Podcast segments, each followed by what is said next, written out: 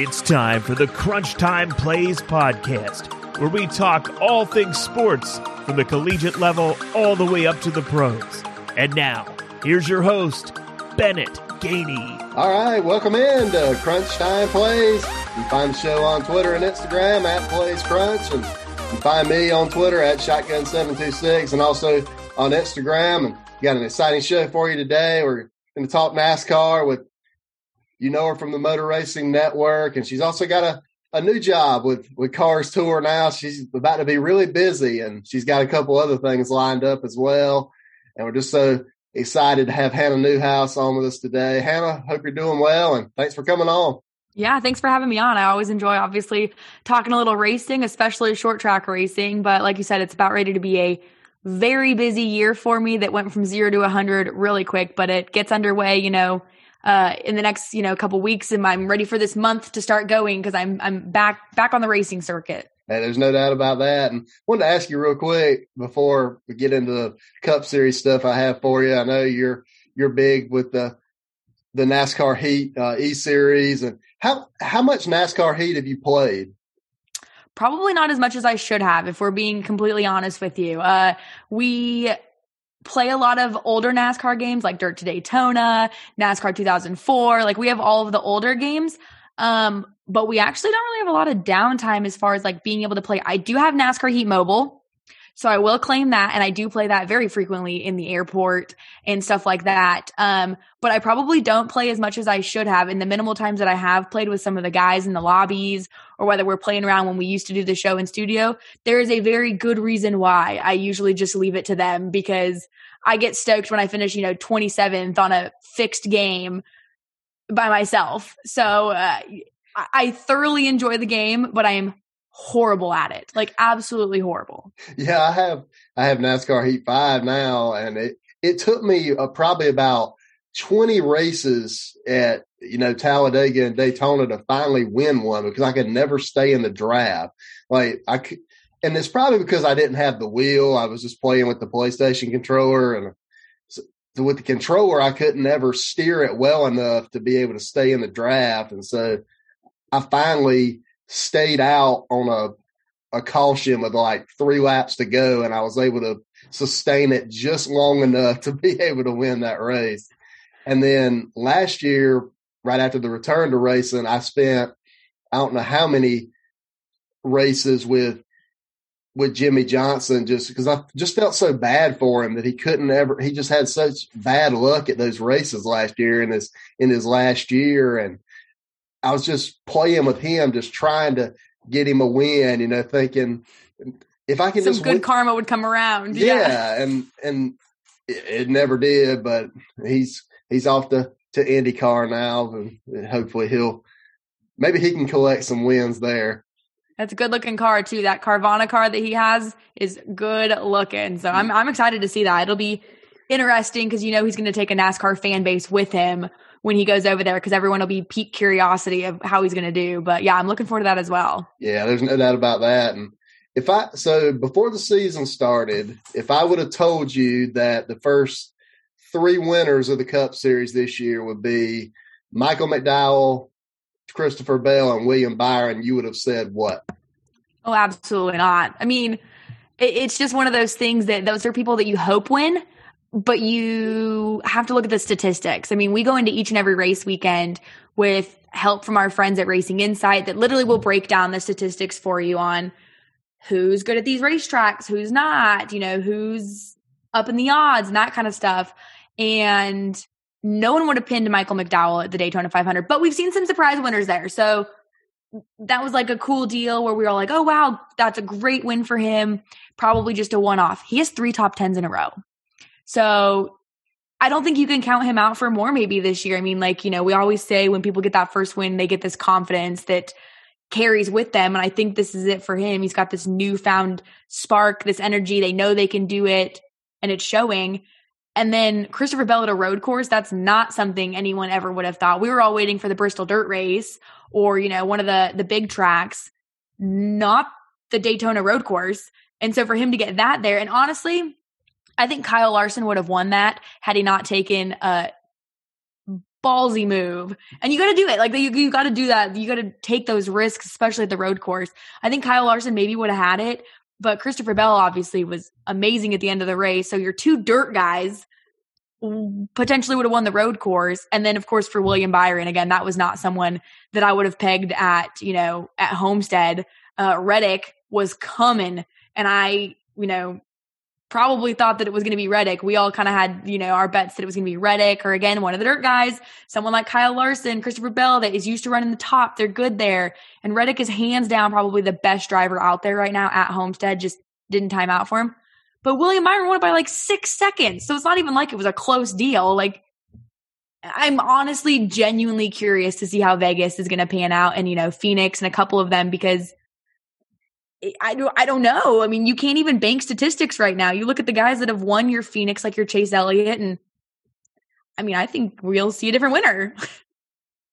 yeah, I mean, I, I think so too. I mean, I thought, you know, I thought Chase Elliott was going to win that Daytona Road Course race because he was dominant in the first two stages, and then he had that, you know, the one kind of pit stop where the tire kind of got loose and had to go retrieve it, and they kind of kind of took him out of it after that. But yeah, I'm, I was like you. I was like, well, Christopher Bell and and William Byron, they or Kyle and also Kyle Larson, they I was expecting them to win, you know, the Bristol Dirt Race coming up and or something like that. So it was really odd for me. And one guy that's not doing well right now, and that's that's Kyle Busch. He just he I don't know what the deal is with him. He just he just can't. And then he comes over the radio and says, "We freaking suck." Like, just what kind of what what can he do to kind of I mean, I know he's a very flamboyant guy anyway, but what what can he do to kind of kind of mold the situation there hopefully get back to victory lane? Well, I think Kyle's frustration comes from the current state of the cars that they have. You got to remember people like Kyle Busch and Martin Truex, Denny Hamlin, they've been around long enough to see multiple series of cars, different packages that have been tried. So you get some of these new guys in here that don't know anything but these cars. So you're working with a clean slate. And um, I actually listened to Door Bumper Clear, which is a podcast with a bunch of the spotters um, today. And they were talking about the race at Homestead and Kyle Busch literally getting on the radio. And he's told, You have pretty much the same setup as Truex, who at the time was running in the top three or four. And he goes, What can I do? What can I do to be running better? And I think as a driver, that's extremely frustrating because my personal opinion as someone who's been a driver and watched enough racing, the driver should be driving the car. And at the end of the day, that should be the 80% of a performance. And then the rest comes down to the 20. Instead, Kyle's out there driving a car going get the engineer on the like on the phone. You know, the spotter needs to tell me what's going on. The crew chief needs to make like you're taking away the aspect of a driver making those decisions and being performance based and putting in the hands of technology. And I think Kyle's frustrated because he's now showing up at the racetrack and it doesn't matter how hard he drives, it's going to be the engineering that outbeats him. And so he's frustrated right now. You know, Gibbs, I think Gibbs as a team is frustrated right now. Um, Hamlin, of course, points wise is sitting very well, but hasn't gotten the win yet. Who would have thought Christopher Bell would be the first Gibbs car to get a win? Truex and Busch not doing so hot so far. So I think we're seeing a lot of these so weird to even call them older drivers, but older drivers becoming frustrated with what's going on as far as a package. Does it does it seem like there's because I know there's a lot more technology in the cars than there used to be, not engineering the car as and there's so much, you know, a lot of people call them analytics now. There's a lot of, of there's so much data out there that it seems like it seems like the younger generation of drivers, kind of like William Byron, Christopher Bell, those guys are more ingrained in that. Like that's all they know. Whereas Denny Hamlin and Kyle Busch and those guys are used to kind of the old school way. And what's how can how can those kind of older school drivers kind of make light of what's going on with all the data that's out there?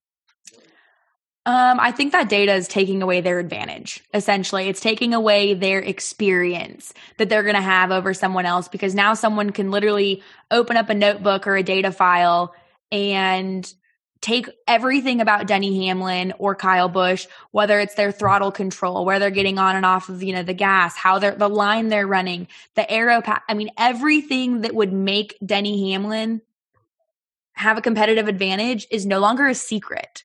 And so they're at the mercy of the younger guys that are not only getting this sim training and, you know, all of this other stuff, but now they've got these engineers that have all of Denny Hamlin, Kyle Busch's, Martin Truex, Kevin Harvick's speed secrets essentially, and they're just being able to give them to these young kids. So again, we're evening the field with technology and putting driving capabilities somewhat in the back seat. And so we're just at the mercy of where technology is going anymore and they're they're frustrated, you know, you've seen kind of Hamlin embrace the sim a little bit more. You've seen some of them kind of be forced into that route. You know, some of the Ford drivers I know are now really involved in the sim. Chase Briscoe talks about it all the time. But you're going to hear your William Byrons, your some of your young kids in the trucks, the Xfinity series constantly talk. I mean, Ty Gibbs wins that that road course race, and what does he say? I spent so much time in my sim, my simulator, you know, making sure everything was good. So when I got to this racetrack, they take the green flag, they know the racetrack. So when they say they've never turned a lap on this track, not a real lap, but they've probably turned hundreds and hundreds of laps in simulation. And anymore, those simulations are so realistic as far as just getting a baseline. That's what you need. And then the rest is in the hands of the engineers. I mean, it's just a different world that we're in, even compared to 10 years ago's NASCAR. How much did the I know before we had the return to NASCAR last year, we had the i the a lot of the drivers did the i iRacing series, and how what kind of benefit did that do for some of the older school drivers to be able to to kind of get on the sim and and be able to turn laps at those tracks? Well, obviously that started off as a we need to fill the TV window. We've got TV contracts. We need to have something out there. And it was super fun. I mean, it was fun to see a lax side of some of these drivers because obviously there's not race cars and real money and all this stuff on the line. So um, it was fun to see that side of it. And I th- think that no one saw how much they were going to rely on it down the road in the sense that they were like, okay, NASCAR said we needed to get a sim, you know, we're going to do this, we're going to iRace, whatever.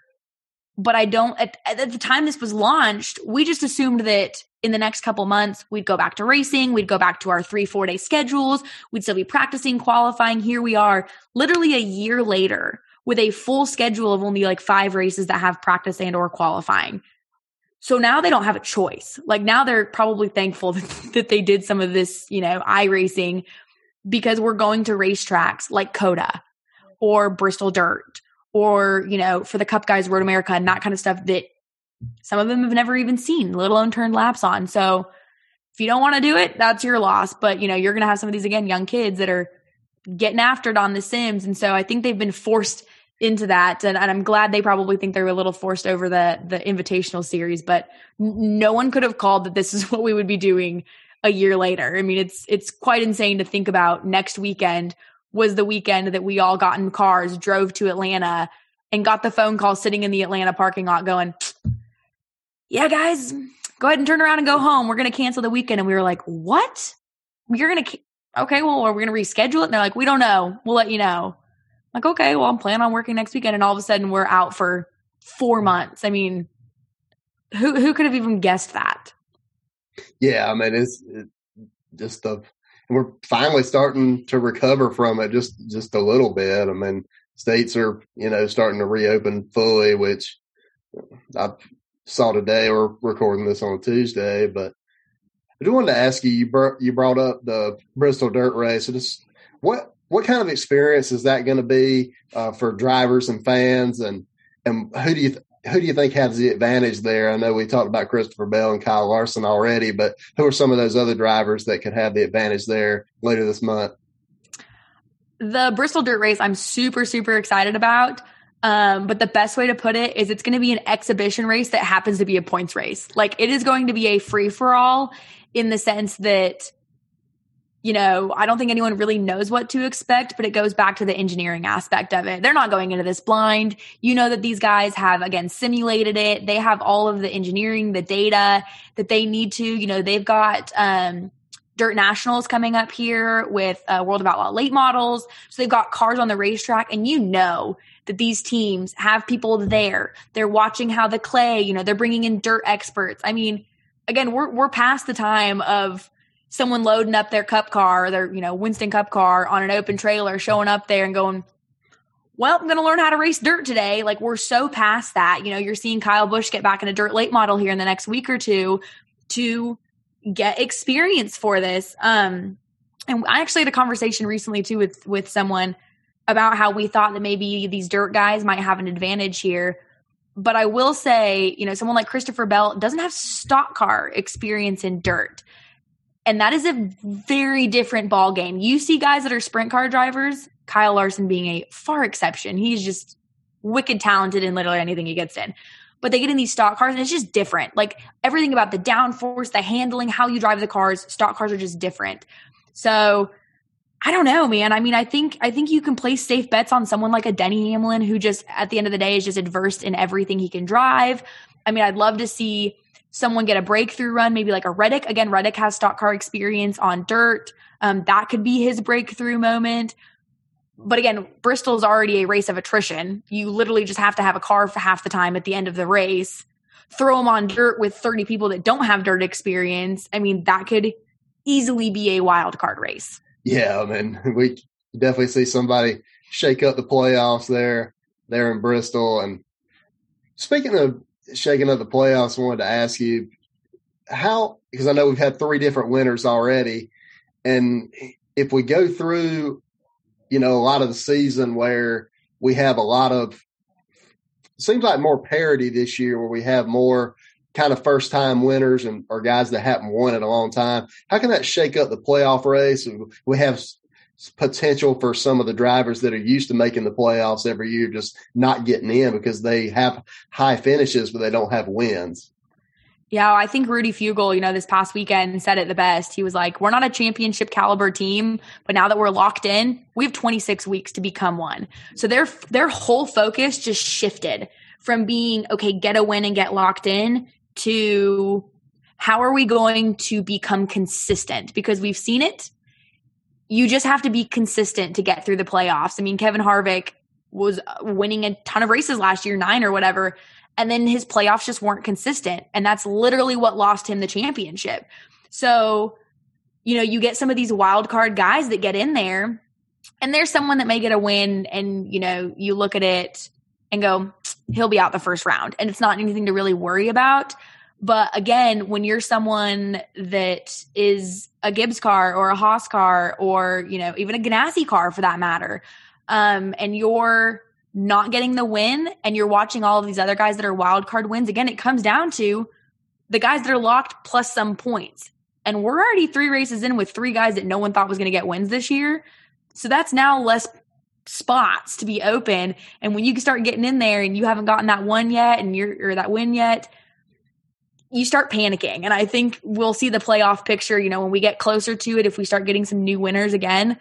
I, I think you're gonna see some of the veteran drivers that aren't locked in panicking and therefore making some risky moves. I mean, they're going to get desperate. And so I'm excited. I think our playoffs, how they have them laid out on the schedule, where we're going, where we're ending rounds. I mean, last year, you know, we ended around at like Martinsville. Are you serious? You're going to end around at Martinsville, you know, end around at Daytona, like stuff like that is insane. But it's great because it's the entertaining aspect of someone could have a wild card night and all of a sudden end up in the final four. And you're like, what is this? So frustrating for the drivers, great for the entertainment aspect. Guess what, folks? We're in the entertainment business. At the end of the day, we're a sport. We are in the entertainment business. So it, it goes hand in hand. Hey, I mean, there's no doubt about that. I want to ask you about track dynamics for a second, as geographical track dynamics. I know a lot of NASCAR seem to the you know the last few years, and, and I've heard Steve Phelps mention this that they're trying to to get back to their roots a little bit. I mean, we see the, we have a Nashville race this year, we have a, a Bristol dirt race, and it seems like a lot of the the southeast kind of stable of where most of the I mean, unfortunately, you know, a lot of the fans in NASCAR are, are from the southeast and we're not too ingrained anywhere else. What kind of dynamic do you think it is for NASCAR to kind of get back to their roots and kind of ex- try to expand the enthusiasm for the sport and how how far do you think the enthusiasm for the sport has come over the past few years? Well, I definitely think we have a whole new demographic over the last year and a half. I mean, just everything that's happened in the world and where NASCAR's, you know, placed their stances, they definitely gained a lot of new fans. And we've seen a transition also in leadership within NASCAR, even since I started um, really becoming around the NASCAR scene three, four years ago. And the people that have stepped into these roles, we're seeing a younger sense of leadership that I think is a little bit more progressive in maybe hearing the fans and what they want and taking it into consideration. Where we got in a rut and it came down to, and it still does come down to the finances aspect of it. You know, we all, we all begged for Nashville Fairground Speedway and they went, we can't do that. We can't do that for a handful of reasons being safety, but also the to be able to host the cup series between the fans and everything that comes with it. They can't do that. You know what I mean? And again, people I'm sure they know this now because of how much complaining has happened on our start times as of recently on Twitter. A lot of decisions come down to the TV networks too because it is a it is a multi-level marketing scheme in its finest in the sense that TV pays NASCAR, NASCAR pays the teams, broadcasting everything. I mean, it just trickles down. So when TV says, hey, friends, we don't really want to go to, you know, Madison Speedway in Wisconsin because it's going to take us a lot to get out there. And NASCAR goes, yeah, it's going to take us a lot to get trailers out there and we'd have to do upgrades.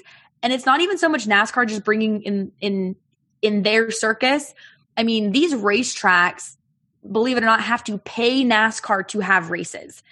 And so you're seeing the same tracks get used because NASCAR and SMI own those racetracks. So it's essentially nothing out of their pocket. So to branch out of that and go to your Road Americas, go to your COTAs, which is technically an SMI track in the sense, you know, go to your um, go to your independent racetracks, you are forcing someone to pay out of pocket to host a as if the NBA Final Four were to come to someone's, you know, local high school. How are you going to pay for that?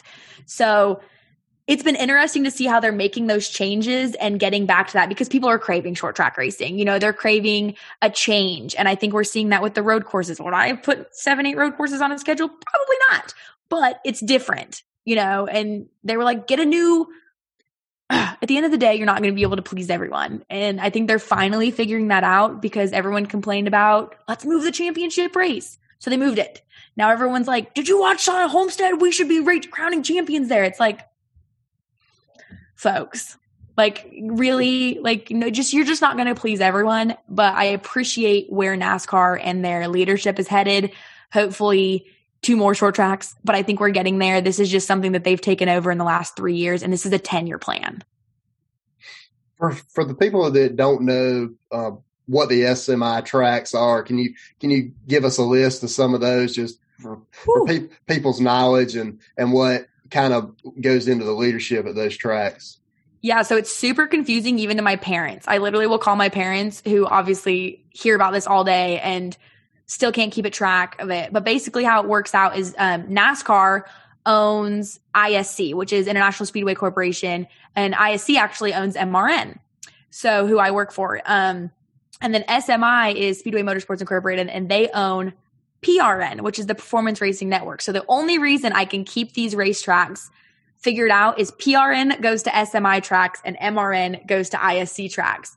So, for example, Las Vegas is an SMI track. Um, Bristol is an SMI. Texas, Charlotte Motor Speedway. Um, shoot, there's a couple more. They all look they all look alike. If you ever want to know what an SMI track is, they're all built similarly. So as far as their colors, everything like that. Um, so like those are SMI tracks. ISC tracks include um, Phoenix is an ISC track. Uh, Martinsville, man, where else do we go? Daytona, um, Talladega, Darlington. And then it also gets even more confusing because, as I'm sure people see with the TV side of things, um, the Motor Racing Network has rights over the truck series, no matter where they go. So, for a prime example, you'd mentioned again, we're recording this on a Tuesday. I go to Vegas this up and coming weekend, which is an SMI track but the truck series is there. So MRN has to go for just the truck series. So I literally, our whole group will literally fly in for the truck race and fly out, and then PRN takes over on Saturday for the Xfinity and tr- or a Cup race. So it's super, super confusing. We have the All Star race as well. Half the time, I don't know again where we're going until like two days before we're going there because I'm trying to keep track of things on an agenda. Um, but yeah, to put it all on paper one day would be like trying to, you know, give you a house plan. Like there's just so many different facets of who controls who and who's over top of who and oversees things. It is insane that it is a functioning company. Yeah.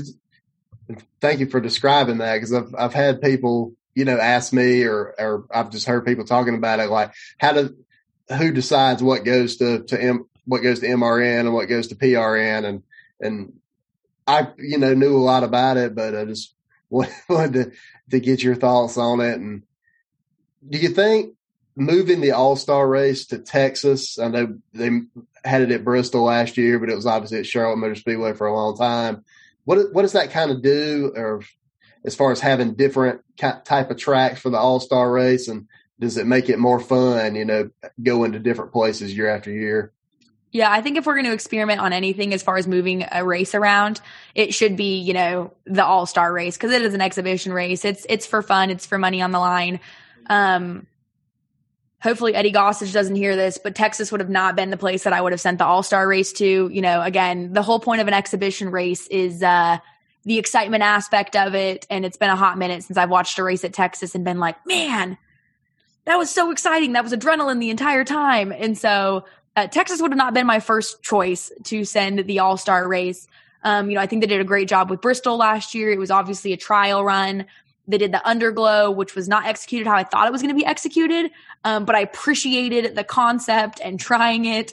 Um, so I love that they're doing that. And I think, again, this year they're trying things, but they've also been put into a bind in certain situations. You know, Texas lost a, a weekend this year, essentially. They lost a points weekend. So how do they get that back to some extent? And Eddie Gossage, I think, was like, well, I'll take the All Star race. And they were like, Texas has a good chance of being open. Like, we'll maybe go that route. So again, there's so many things that go on behind the scenes where even I get emails and I get schedule notifications and I'm like, who did this? Like, why are we doing this? But there's so much that goes on behind the scenes that I have to take a step back and be like, man, I'm really glad I'm not making those decisions because there's so much that goes into it. Um, I'd love to see an all star race at a racetrack that we don't go to that's not on the schedule. You know what I mean? That gives someone an even playing field. So let's debut the fairgrounds as the all star race one year, or let's send cup cars to Iowa one time for the all star race. Like something just completely off par that goes, okay, this is an all star race. Like we're even playing field, you know, it, it, and it's not something you can follow the regular season and watch. One of the things that I think makes um, NASCAR more fun now to watch. It, the All Star race at Bristol was. I, I like the underglow. I thought it had some kind of like celebratory kind of feel to it, like celebrating NASCAR with the All Star race. Thought that kind of went well. I, I don't know if, like you said, I don't know if it was the most perfectly executed thing, but I did like the idea of it and kind of celebrating, like having all the lights and just kind of celebrating the sport. And one of the things that's made the sport more you know diverse, if you will, is is Michael Jordan this year coming into NASCAR and co-partnership with Denny Hamlin for for, their car, and Bubba Wallace is obviously driving it. Just do you think? And a lot of people that are a basketball fan or NBA fan, if or just a Michael Jordan fan in general, see him going into NASCAR and like, well, you know, NASCAR is really trying to to you know expand and you know expand to a lot of different demographics, a lot of different people. Just how, how have you kind of seen that, and what do you expect from from Bubba Wallace driving that car for for Denny Hamlin and Michael Jordan? Well, to start to answer the first part of the question with you know seeing Michael Jordan join you know NASCAR, I mean I don't think that was something that anyone really called. I think we joked about it at one point, you know, in the previous years because he's been at NASCAR races before. He has a relationship with Denny. Obviously, Denny's got all the Jumpman suits, the Nike stuff. Like that's through Jordan. And so I don't think anyone really saw it fully coming together. So, like you'd mentioned, when someone who's not familiar with NASCAR, but is a diehard NBA fan or whatever it is, or a Jordan fan, sees that, I think it does pique their interest. So to have someone like Jordan of his, you know, prestige and his background and everything join our sport, I mean, to compare, but also not really compare, that's like Jimmie Johnson going to IndyCar. You know, you take your best man and people are going to go watch IndyCar simply because Jimmie Johnson's, you know, racing. I mean, we could send a horrible example here, but Chase Elliott and he signs a deal with the Patriots. All of a sudden, NASCAR fans are going to go watch the Patriots because they're curious and they're curious about the involvement. So that was a huge score for NASCAR to have Jordan, you know, and I think he's truly, this isn't a business deal for him. He's truly passionate about it. I think he likes it. I think at the end of the day, he sees a challenge. He sees something that can help improve the sport, you know, and, and to, to team up with Denny is, is a pretty cool deal. Um, and I think we're going to continue to see that again. Who would have also thought Pitbull would be a team owner in NASCAR. You know what I mean? That is a whole nother step of people going Pitbull in NASCAR. Like, what is going on? And I think we're going to continue to see that because NASCAR is just such a it's such an inclusive sport in the sense that it's so widespread. Like for the most part, you can click on NASCAR, not have a big idea of what's of what is NASCAR, and relatively follow. I mean, you hate to dumb it down to it, but the guy that's P1 on the leaderboard is the one leading. Like, you know what I mean? You don't have to really like understand the dynamics of football and basketball and all this stuff. Like, it's pretty, pretty laid out for you. So, um, I think we're going to continue to see more and more people get involved. We're seeing more and more young leadership stepping in. You know, your your Gene Haas's and your Chip Ganassi's, they're they're getting up there in age, and there's going to come a day where they're like, well, guys, it was fun. I'm going to go hang out on my yacht for the next, you know, 30 years. And then who's going to step into those positions? You know what I mean? You can't just, you're not going to see some 25 year old just show up with billions of dollars to blow on NASCAR. So you got to start somewhere. And I think someone like Jordan's a good person to have to take that role. Um, poor Bubba Wallace, man, he, he obviously stepped into the limelight of, people placing extremely unrealistic expectations on him. And when he fails, it's not going to be for the right reasons. Like people are going to say he failed for all the wrong reasons. And you can't expect someone to, it's just not realistic to have someone step into not only with a new team as them as a driver, crew chief, pairing, whatever, but it is literally a new team. I mean, like ground up, new team. And you can't expect someone to like go out there and just dominate. And so I think they're going to get their footing underneath them. You know, obviously to some extent they are a Gibbs satellite car so they're getting help from Gibbs, who has not had a great start to the year either. So if you want to compare apples to apples, kind of makes sense. Um, so I hope that, you know, people are able to take a look at the other folks that are in the field and go, okay, we need to make comparative, you know, look here at how everyone else is doing. Um, but I think, but we'll see Bubba. I don't know if we'll see him maybe get a win this year, um, but I think we'll see him really take a big competitive stride this year. They're going to get, you know, gelling. They're going to get moving by midseason, end of year, maybe see him pull off a win in the playoffs or something, um, whether he's in them or not. But I think, you know, next year is going to be a big year for him because he's back on an even playing field with the, the new car. So it's going to be a new learning experience for everyone. And that's going to even the field out. Yeah, I agree of it. Cause I was thinking whenever it first got announced, I was like, yeah, it's going to take them a little while because they, they are brand new and and yeah, next next year does seem like a really great time for him to kind of to kind of step up and be be the the driver that everybody thinks he can be because, like you said, he hasn't really lived up to expectations so far for whatever reason or another. Um, but most people have their ideas as to why, but you can't really pinpoint the exact reason. And so next year, I think there will be a big opportunity for him. And I wanted to touch on a team that's doing pretty well uh, to start the year, and that's Hendrick Motorsports. And William Byron obviously gets the win with his new crew chief, Rudy Fugle. And just kind of talk about William Byron for a second. And he's had a few crew chiefs, you know, the past few years, and most recently Chad Knaus and now Rudy Fugle. What what is that driver crew chief kind of like? I know, you know, you're a driver yourself. Just what, what what's that kind of relationship like between driver and crew chief, and how difficult is it to have so many, you know, through the first few years? Well, I think the biggest thing is when you're a driver crew chief, you need to make sure that you and your crew chief are speaking the same level of gib- same level of gibberish basically is what it is because at the end of the day, you know, you can know how to communicate, but your crew chief's got to trust you.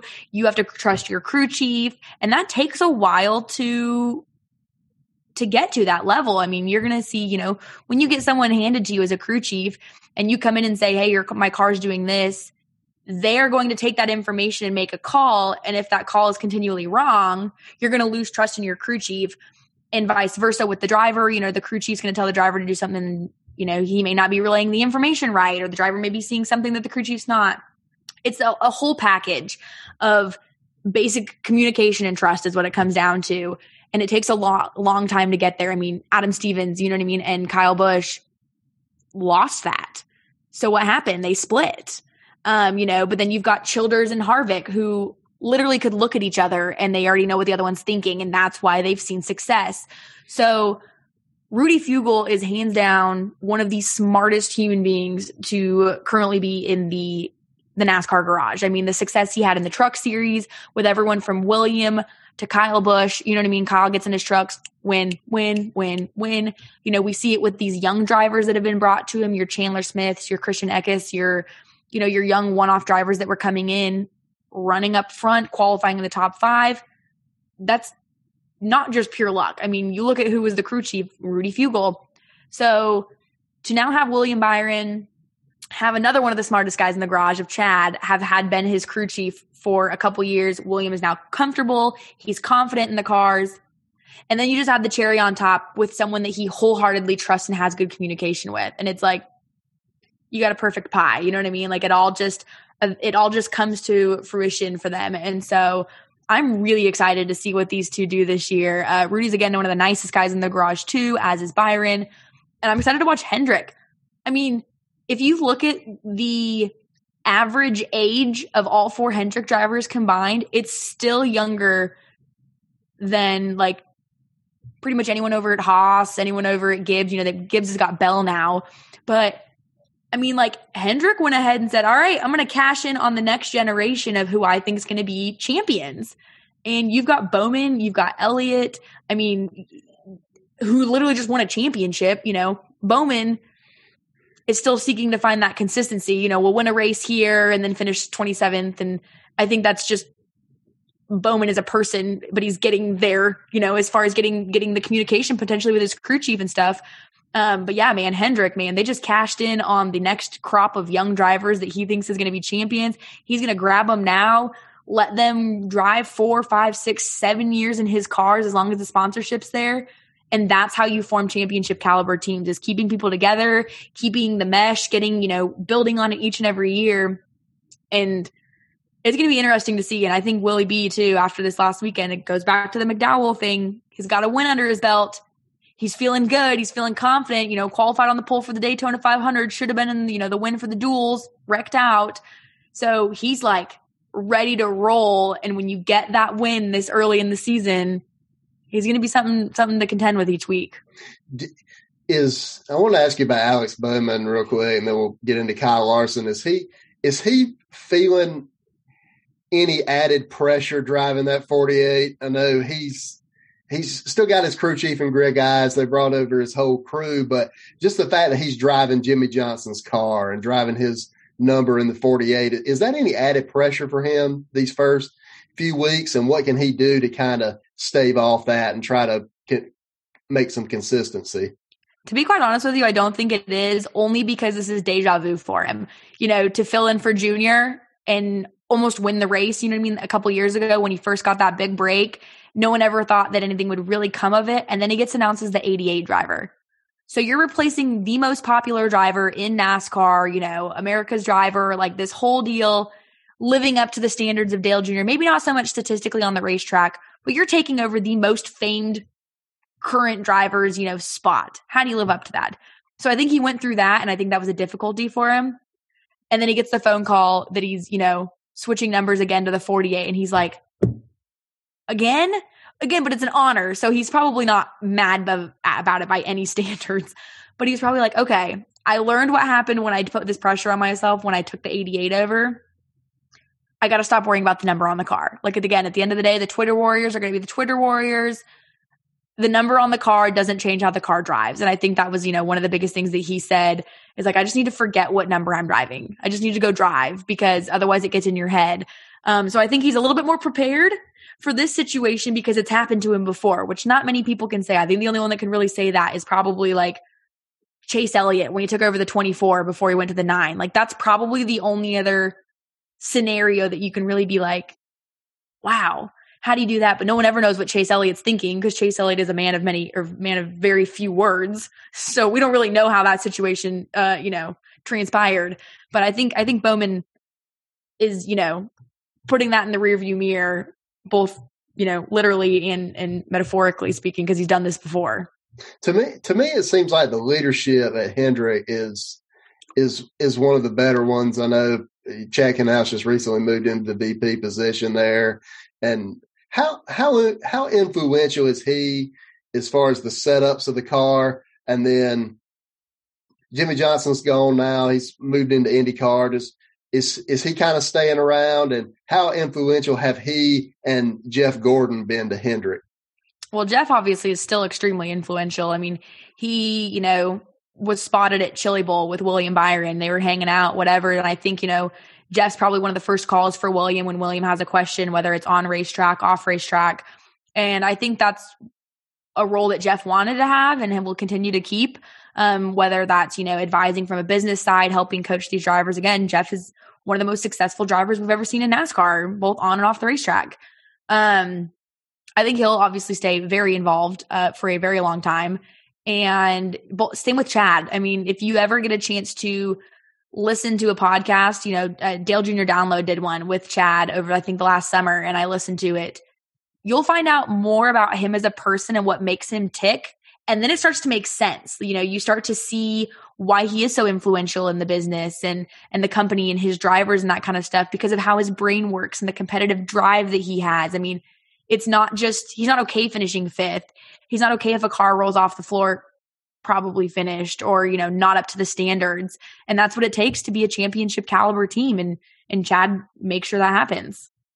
I wanted to ask you about just sticking with the Hendrick. I wanted to ask you about Kyle Larson. He, I know a lot of people didn't see um, that coming as far as as far as Mr. H. You know, hiring Kyle Larson to drive to drive the five car this year after you know he he he made a mistake and he he admitted that. And just what does that say about Kyle Larson that you know everybody deserves a second chance and and Mr. H obviously gave him that. What, what does that say about him and how he's grown and kind of what is what does it mean for Mr. H to call him and say, "Hey, I want you to come race for me," and just kind of that relief that you're getting that second chance.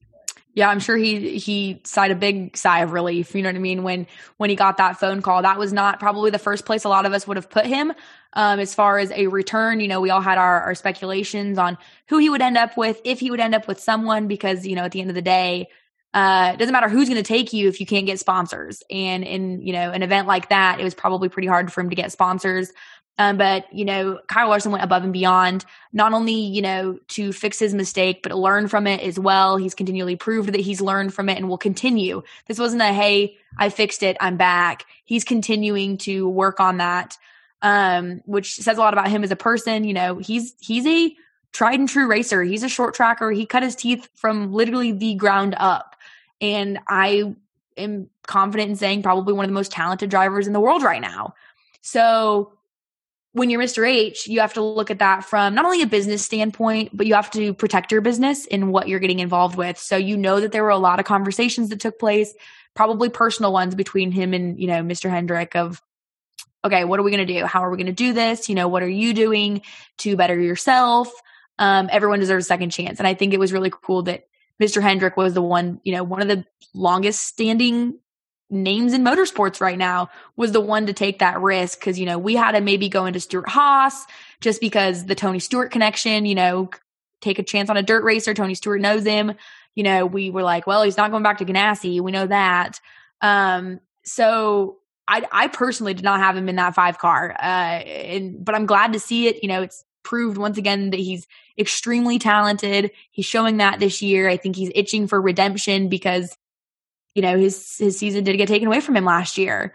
Um, so it'll be fun to watch. It'll be really fun to watch. You know, I think he's he's looking for redemption on the racetrack and off the racetrack. So yeah, I think so too. And you know, every, everybody deserves a second chance. Every, everybody makes mistakes, and even though it seems like the more you know popular people in the world, they don't they don't get a chance to kind of redeem themselves because they're they seem to be held to such a higher standard than than everybody else, and they don't really have a lot of privacy, so they're more privy to to people knowing about their mistakes and different things like that. But I think you know we all make mistakes, and we all deserve second chances in life, and sometimes you know third and fourth.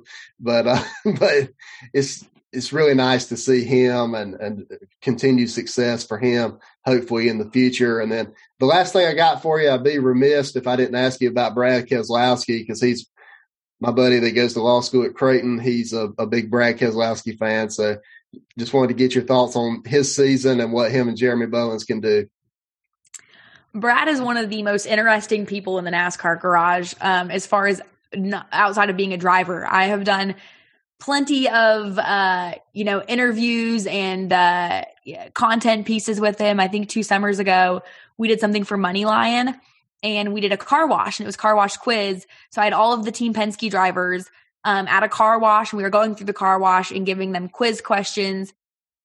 Brad Keselowski, I mean, these were questions like that I would not even remotely get close. I mean, they're so off the wall that it was insane. Um, and Brad got them all right. I mean, I was like, are you kidding me? And he was sitting there telling me about this is just a conversation that'll stick with me forever. He was sitting there telling me and the group that we were there with about the aggression tendencies of a of a gorilla and basically how a gorilla like defends itself and how those tendencies you know what this means in, in, the communicative you know manner and how it's adapted to us and how we reflect you know aggression and i was like dude where did this come first off how did we get on this conversation and he's constantly like that i mean i've had some of the most off the wall intriguing conversations with brad and he's so smart away from being a race car driver. I mean, so smart. And I mean, he has his own, you know, CAD company. He has his own company that is currently designing and building parts for like aeronautical, like, like space stuff. I mean, they do more than that, but like, what? You know what I mean? You don't look at, you don't look at these guys that show up on TV on Sunday and do interviews and, and think that they have lives outside of their Sunday day job. Um, so super great guy, very, very interesting. Uh, I'll be curious to see how their te- how their season goes. Obviously, obviously didn't get off to a great start with him and the teammate Joey Logano. I think that we'll see that animosity rise back up because when you just eventually have two teammates that are consistently competitive on a weekend basis, it no longer becomes a let's get a win for the team. It's every man for themselves. And I think we're going to see that situation a couple times this year. Um, hopefully, some of that good run trickles on down to good old Matt DiBenedetto because he is having a horrible start to the season. I feel for him. That man, I mean, you got to be a little beat down, you know, three races in, knowing that your your ride is up at the end of the year. So, um, but yeah, no, Brad. Again, you never know what he's going to say. First and foremost, and I that scares me as an as a someone that you know interviews people for a living. Uh, but it's also very entertaining. And my first time ever interviewing him. Sorry, I'm going on a tangent here, but my first time ever interviewing him, um, he addressed me by name. And I remember it was my very first cup race. Um, and I was like, none of these guys know who I am. I'm going to be walking up and down pit road, you know, doing my interviews live on radio for a cup race. And they're going to be like, who is this chick? Like, why am I going to talk to her? You know, you just expect to be kind of brushed off. And again, everyone was super nice. Um, I was definitely more scared than I should have been. But I remember I went to go like line up this interview with Brad. There's fans on the racetrack, you know, pre races used to be absolutely insane with trying to get to these drivers. So I'm like wiggling my five foot four way in there trying to get to Brad, and he spots me, waves me on over. The fear must have been written on my face. And uh, I, you know, started the interview. They threw down to me, uh, asked the first question, and he goes, "Well, Hannah, you know, uh, that's a great question." And I was like, "No way!" Like he knows my name, and he's just been really good about you know addressing it and and as someone that, you know, was obviously very scared in that moment, uh, questioning if I was supposed to be there or not, that like was the validation that you didn't know that you needed. And that goes a long, long way. It's like something as simple as that has stuck with me where you're like, oh, wow, thank you. That was like, it was so cool. So, um, made me a little, a little less scared. I had to interview a couple people after the race that I was even more scared for because the race didn't go as well for some of them that they were probably hoping. And I was like, mm, this is it this is it. This is where someone's going to yell at me on air in my first race. And again, nine times out of 10, they're all pretty, pretty professional about it. But, uh, yeah, good old Brad, Brad Keselowski. That's one thing I love about Brad is he, he always addresses people by name. Like whenever I see him on TV or, or doing radio with, with you guys at, at MRN or PRN, just the, he makes it personal and he, he makes it really comfortable for him and the person that's this interviewing him. I just thought that was so cool about him. And next time I need something nautical, I'm going to go to Brad Keselowski. And then Matt DiBenedetto, he's one of the nicest guys there is out there. And just seems like he's an awesome interview. Uh, have you have you gotten a chance? I know you've gotten a chance to talk to him a lot. What, what's he like? Matt is again one of the best personalities. You know, these guys and it's not no fault of their own really. These guys get in these you know uh, cookie cutter ruts basically where there's a couple guys that i can go and interview and i can pretty much tell you what they're probably going to say before they say it. Um, because you know they get in the, the cookie cutter interview you know they get in the interview get the sponsors get the team thank them thank the guys back at the shop whatever out. And so while that is a safe bet as again an interviewer because sometimes you don't want to be put in the position of awkwardness or controversy or whatever. So while sometimes that is nice um, there's also times where you just thoroughly enjoy a good conversation. And matt is one of those guys that you always know he's not going to throw you under the bus. Like he's not going to put you in a bad situation but you don't know what you're going to get from him. And it's usually pure thankfulness excitement. I mean you know, Dylan, my boyfriend, works also for the network uh, and works for NBC as well. Was on pit road for the 500, obviously, when they're getting better to go back to green after the rain delay. And he was like, Yeah, I'm standing there getting ready to go back to green. And Matt's standing there with a destroyed race car, like sitting there waiting to get in. And he's like, Man, I'm kind of nervous about this. Like, look at this thing. I was like, Yeah, dude, it's kind of trashed.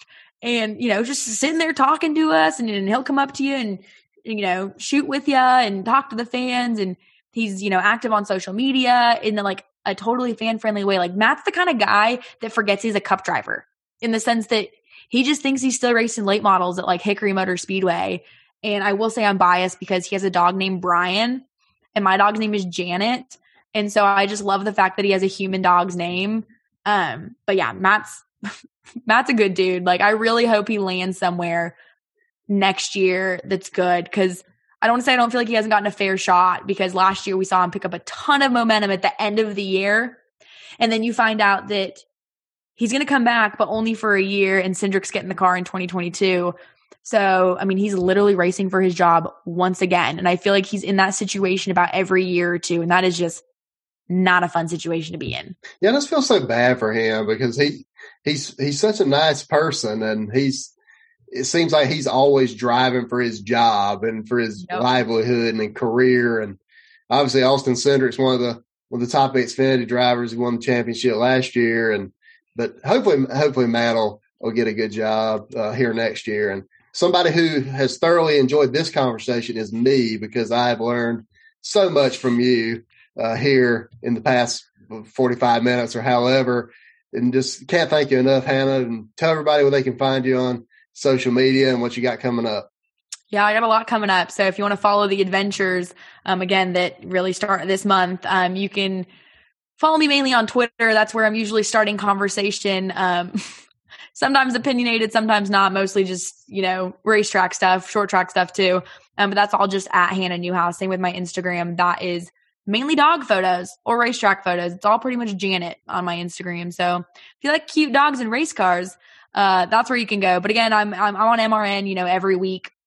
We've got NASCAR Coast to Coast, which covers short track racing across the country uh, every Wednesday at noon. Uh, I'll be back on the NASCAR Heat Pro League, which will be Wednesday evenings this summer. Uh, man, Cars Tour, that's my debut this weekend in the booth, um, which is a you know 13 race schedule on Pit Road TV, obviously MRN Radio.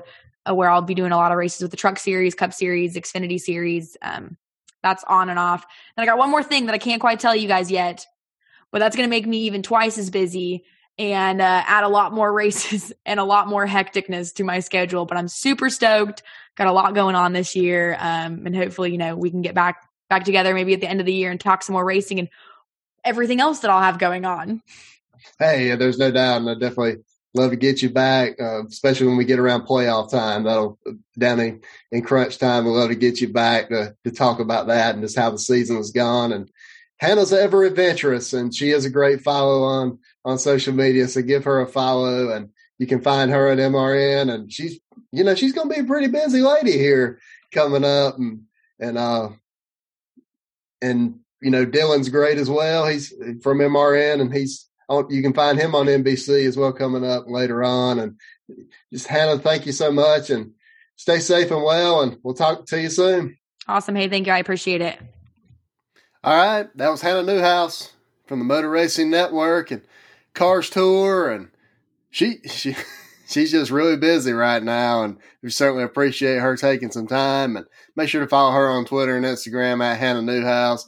If you like race cars and dogs, I can attest you need to follow Hannah on Instagram. And if you don't like race cars, there's a good chance you like dogs.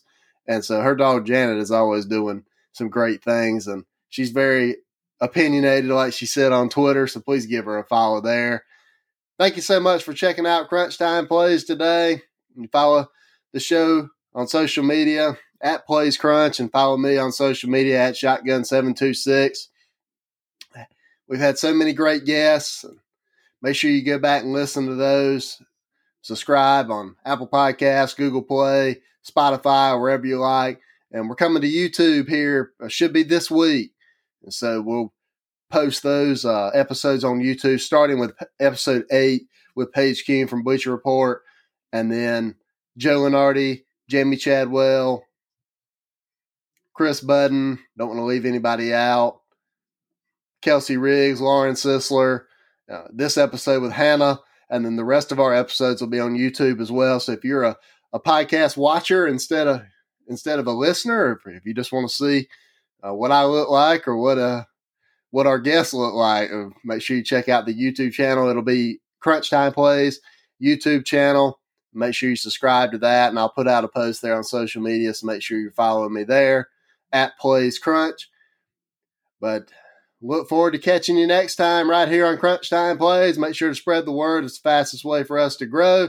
You guys are the best audience in the world. So much uh, great stuff happening. So many great guests coming up. We'll look forward to take, talking to you next time right here on Crunch Time Plays. God bless everybody.